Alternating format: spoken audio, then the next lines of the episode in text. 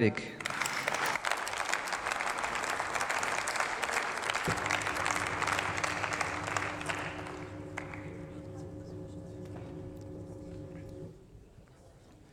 Sehr geehrte Frau Präsidentin, sehr geehrte Frau Ministerin, liebe Kolleginnen und Kollegen.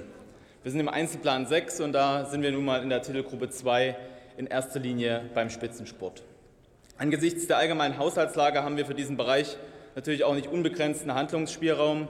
Wir haben aber auch im Vergleich zu anderen Bereichen eine solide Basis, um auf der Grundlage den Spitzensport weiterentwickeln zu können. Und der Spitzensport ist vielseitig und bringt großen Mehrwert für die Sportlandschaft, die Athletinnen und Athleten sowie unsere gesamte Gesellschaft.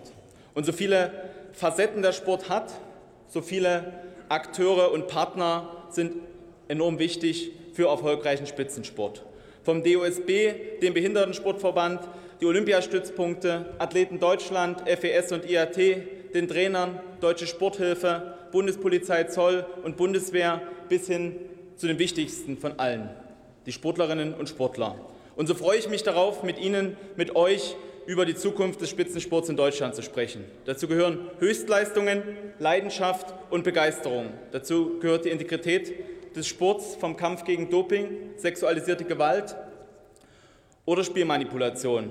Dazu gehört aber auch Europa oder die Welt bei uns zu Gast in Deutschland zu haben. Und wir können Sportgroßveranstaltungen von Sportereignissen wie gerade die Basketball-EM, wie die Kanu-WM in Augsburg oder die European Championships in München. Lassen sich ganze Städte, Regionen, das ganze Land begeistern. Und Deutschland kann sich auch in den nächsten Jahren auf vieles freuen. Unter anderem auf die Special Olympic World Games, die Handball-Weltmeisterschaften der Frauen und Männer, die Universiade, die Invictus Games oder die Fußball-WM, äh, die Fußball-EM 2024 der Männer.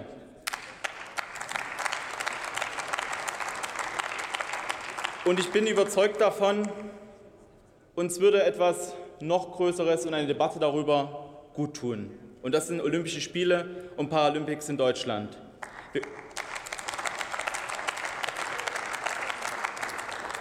Wir können eine große Sportbewegung allein mit dem mehrjährigen Bewerbungsprozess ins Rollen bringen. Eine Vorbildrolle in Sachen Nachhaltigkeit, Einbindung der Bevölkerung, Stärkung der Infrastruktur und Wahrung der Menschenrechte einnehmen und allein mit dem Erwerbungsprozess eine Einladung an Sportbegeisterte in der ganzen Welt senden, die Faszination des Sports bei uns hier gemeinsam zu erleben.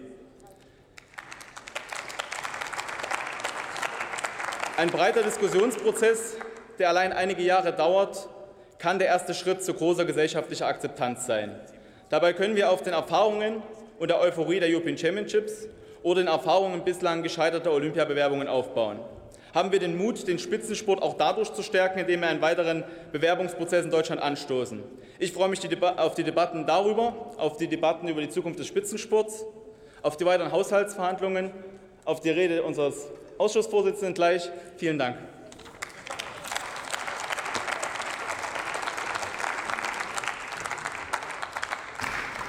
Nächster Redner für die SPD-Fraktion Frank Ulrich.